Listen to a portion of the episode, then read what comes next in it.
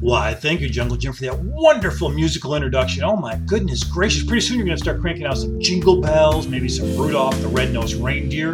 That was on TV the other day. Rudolph the Red-Nosed Reindeer with Burl Ives. Silver and gold, silver and gold. I love that. I believe that came out in 1965 along with Charlie Brown. Charlie Brown came out on December 8th, I believe, 1969. Classic, interesting backstory to Charlie Brown. If uh, Want to find out about it? Google it, read it, report it. Right, Jungle Jim? But please, you got to get those Christmas cons, Christmas con, King Kong of Christmas. To get those Christmas songs going pretty soon, pal. Can you do that? But not to knock the theme song, because that is one of the most impressive creations of musical genius ever laid down that I have ever heard in my entire life. Jungle Jim, musical director. This is Tim Mahar. This is Fouling Up, recording this podcast smack dab in the middle of the holiday season, all flurry of stress and activity, and in the basement studio located on the mighty shores of the Seneca River, going at cold water right up to the Great Lake of Ontario, feeding the mighty St. Lawrence Seaway past 1,000 islands out into the Atlantic Ocean and around the world, just like my voice and your music, Jungle Jim. That's right. Or you can go the other direction, head on over to Buffalo, New York, just a little bit north of Buffalo. Take a fall, falls, take a falls, head into Cleveland, or head up into Toronto, Canada. Beautiful Toronto, Canada. Beautiful Buffalo, New York, and beautiful Cleveland, Ohio. The Great Lakes, in the midst of the Christmas season. Oh my goodness gracious! All these massive trees now are all lit up when you go into a city. You know, every city has um, its huge Christmas tree, just boom, will it lit up you know, the one in front of 30 Rock. You got the one outside of the uh, White House. None, none compares to 30 Rock. But then you go in and, you know, and other cities have their trees. And they always, it's funny because they always have the huge tree and uh, they stick a menorah next to the tree just to play it safe. You know, there's this huge Christmas tree. You can't compete with the Christmas. I don't care. You cannot compete with the Christmas tree. And they always stick the menorah next to the Christmas tree. And you never notice, you know, I feel bad. If you're going to have a menorah, have it, you know, proportionally equal to the tree because you can't beat the tree. So if you're going to have a tree and a menorah, you better have them, you know, proportionally equal. But in most places, you can't even find the menorah because you have this huge tree. And I believe in some places they still wheel it in. They still wheel the trees in. You know, they they find someone to donate their tree. They cut down this huge tree. They bring it into the city, put a bazillion lights on it. I'm telling you, they got to throw the tree out with those lights. And um, and then that's a Christmas decoration. I mean, New York City at Christmas time is phenomenal. Oh, but I'm in the midst, Jungle Jim, I am in the midst of decorating hell because there is nothing relaxing about this time of year. This time of year is just, this time of year reminds me when I was a kid and we'd go on uh, these, ride, these Sunday rides in our family. You know, my father and mother would put us all in the station wagon and we'd go riding down through the country, especially in the fall to see the fall foliage and get some apples. And uh, come on, kids, we're going for a ride and you're going to have fun. And that's what Christmas is like. It's all this, you know, the second that flip, the second, you know, the, the flip, the switch is flipped, the second the switch is flipped from Thanksgiving to Christmas, it is like whew, a static flush of stress. And it's this intoxication where you just kind of lose sense of reality and, and everything, you know, you're decorating this, and you're decorating that. Oh yeah, I think I'm going to buy another $300 worth of lights for two weeks. But one of the most stressful activities at Christmas time you know, I used to love Christmas. I you know, when you're a kid, you like Christmas because your parents or whoever you're with are doing all the work, and you're kind of, you know, you're decorating the tree, and you remember having hot chocolate maybe, and putting an ornament on the tree pot, maybe not, or looking at other trees. As you get older, and maybe you're single, you're going to places where there's parties and trees. You're not decorating, you're enjoying them. Now all of a sudden, you're, you're getting your own tree. There is nothing. There are no mem- good memories of me getting a tree as an adult that I treasure. It is labor, it is work, it is not fun, it is stressful. There are so many swear words coming out of my mouth. First of all, we get in our car and we drive out to this place in the middle of nowhere. Are you going to cut your own? Like some type of um, test of your your manhood or your adulthood. Are you going to cut your own tree? Or are you going to just get one? Yeah, we cut our own tree. Oh, we oh Oh, we cut our own tree. Well, good for you. you know, we, oh, we cut our own. We get the saw and we go out and we cut our tree. Well, you know, you can pay people to do it. They're called lumberjacks. You want to cut a tree, get a lumberjack. So we go get the tree. Now, of course, you can. You want to cut your own tree, or just want to get one? We'll get a pre-cut. We'll get a pre-cut. And I tell people we get a pre-cut. It's like the cesarean section of Christmas trees. So we get the pre-cut. 13 foot pre-cut tree. Drag it out to the car. They bale it for you now. They put it through the baler and it's all, you know, this big, thin, long tree. It's not really thin though. And you, ugh, you put this huge thing on top of your vehicle. Stress number two is you got to tie it down, praying to God it doesn't fall off your car on the journey back home. Did I tie it right? Is the twine going to hold? Did I do this? Did I do that? Every turn, flashers on, going two miles an hour. Nervous, wrecked. The whole. What's that noise? What's that noise? Pulling that string going in the inside of the car because you loop it around the hood and you loop it inside the car. You can't open any of the car doors except the driver door.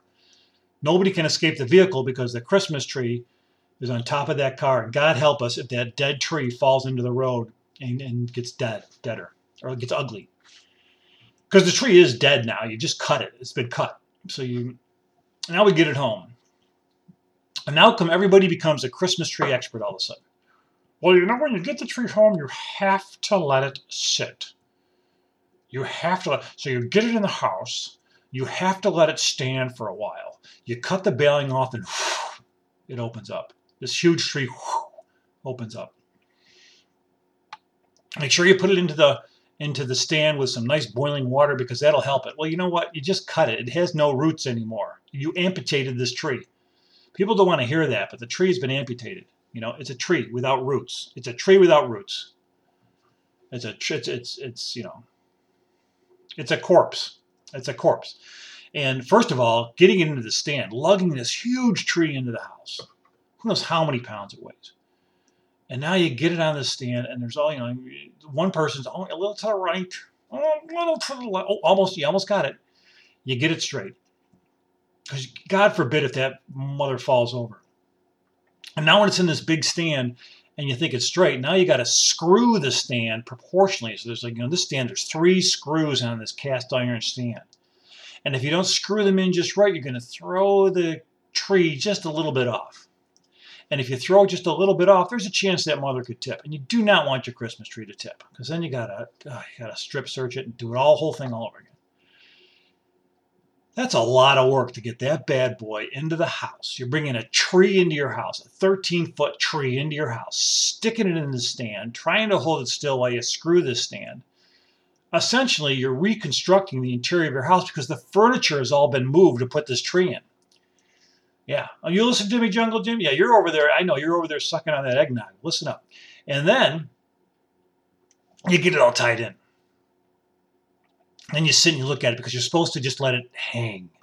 The branches need to drop. Well, the tree's about, you know, 17 years old and now the branches have to drop. That's like telling somebody after they reach puberty, you got to wait for their balls to drop. Their, the tree's balls dropped a long time ago. Its balls have dropped. So the branches drop a little bit. Then comes the worst, one of the worst, worst things you can do. Putting the freaking lights on the tree. Now you got to light that sucker up. And you don't just take lights and weave them around.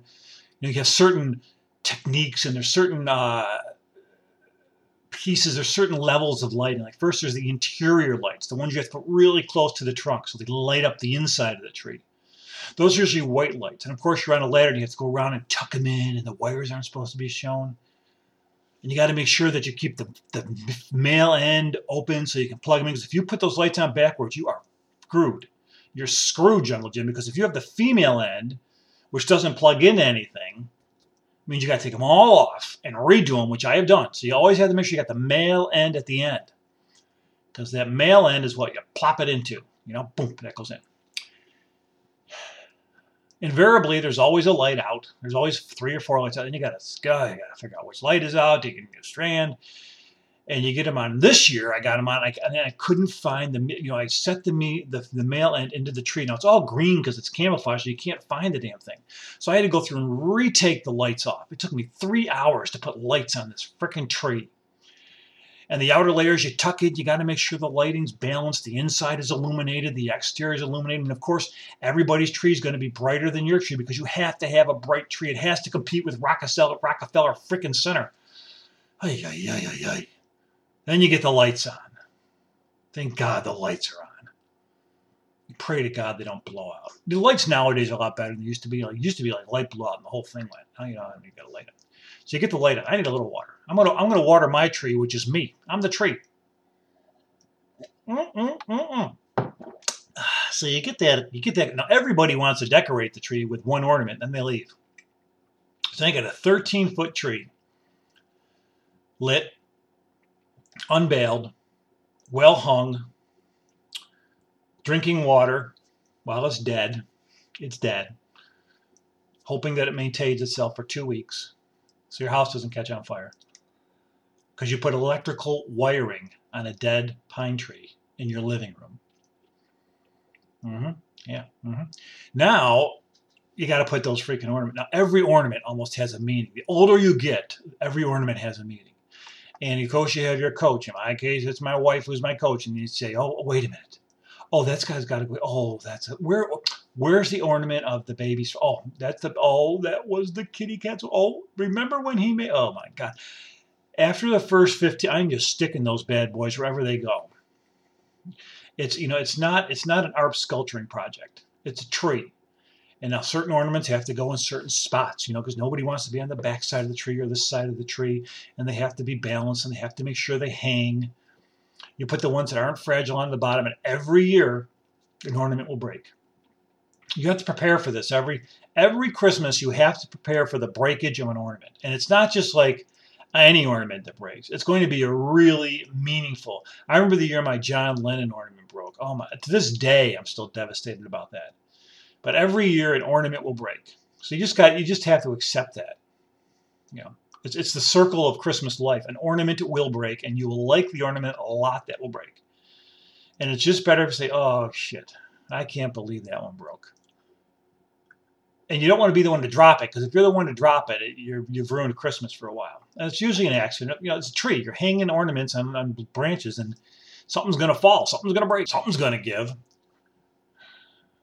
Hours of putting these ornaments on just in the right place. The little ones here, the big ones here, the glass ones there, the hallmark ones there. Nowadays, they don't put like it used to be. When I was a kid, when I was a kid, you grew the tree in your house. But when I was a kid, tinsel was huge. Like if you look at pictures of Christmas trees from the 50s or the 40s and the 50s, I was a kid in the 60s. And the 60s, they're just loaded with tinsel because parents then were smart. People were smart back then.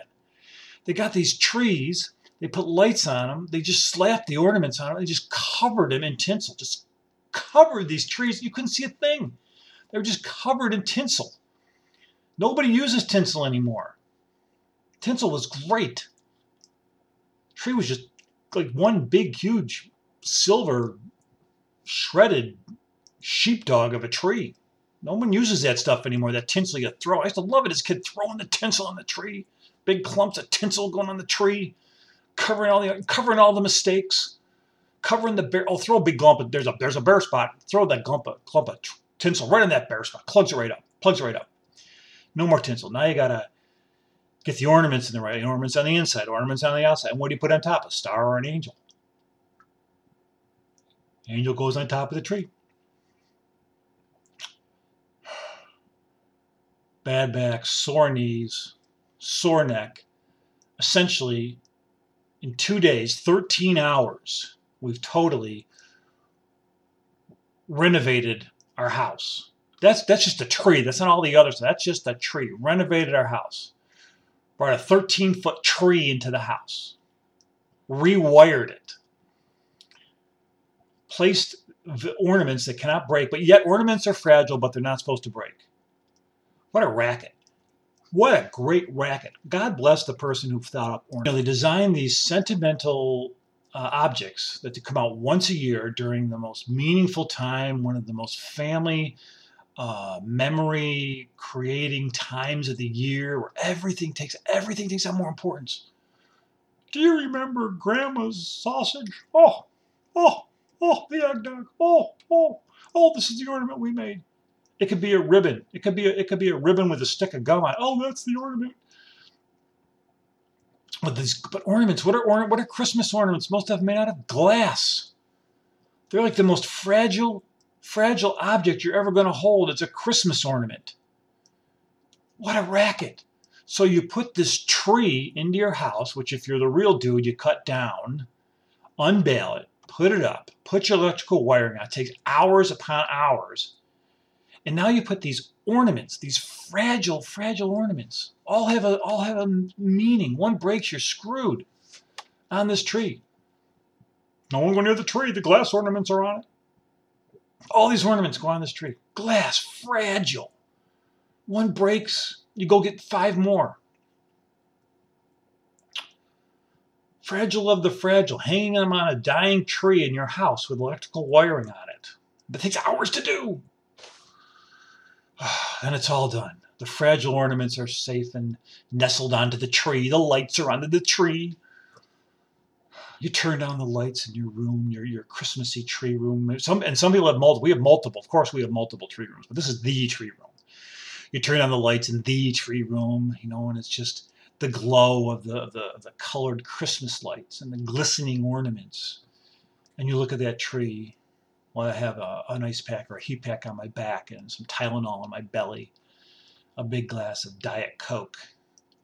I slay on, I sit on the couch with my legs on the coffee table, staring at that tree, knowing that I'm going to enjoy the labors of over 14 hours of hard work. I'm going to enjoy that beauty of that tree for about 10 days. 10 days I'm going to enjoy that tree. 10 days and then everything gets reversed. Except this time, there's no excitement and merriment of the holiday when it's reversed. When it's reversed, it's nobody's around. Nobody wants to take the ornaments off. It's not magical taking the ornaments off the tree. But every ornament's got to come off the tree. Every ornament's got to go back in its box. And then you just reverse it. Then you get into the lights. And God, then you realize, oh my God, how did I ever put these lights on? Where's the end of it? I could just tied a knot. You get the lights, then you got to get that big, huge freaking sucker out of your house and you got to rebuild your house. So this annual event occurs annually because it's annual, which means it's annual every year. It is annual, by the way, not biannual. It's annual every year. And at least in our home, from the first Saturday in December to January 6th. So about a month, about a month of hard labor up and down. Done. In between all that, we're shopping around and you listen to Christmas music and you're, you're jacked up on candy and all that stuff. Ay, ay, ay. Everybody say, oh, look at God. everybody say, oh, just don't forget, don't forget the true meaning of Christmas. Please don't forget the true meaning of Christmas. Hold it in your heart. How can you hold it in your heart when you're exhausted? Anyway, the Christmas tree from hell. It's up. The tree is up. I'm on the couch later tonight, looking at it, cherishing it, and in the back of my mind, projecting I got to take that whole bad boy down in about 14 days. I hear you, Jungle Jim. You want to get out here because you got to set up your tray. This is Tim Martin. That's Jungle Jim. This is filling up. Bye bye.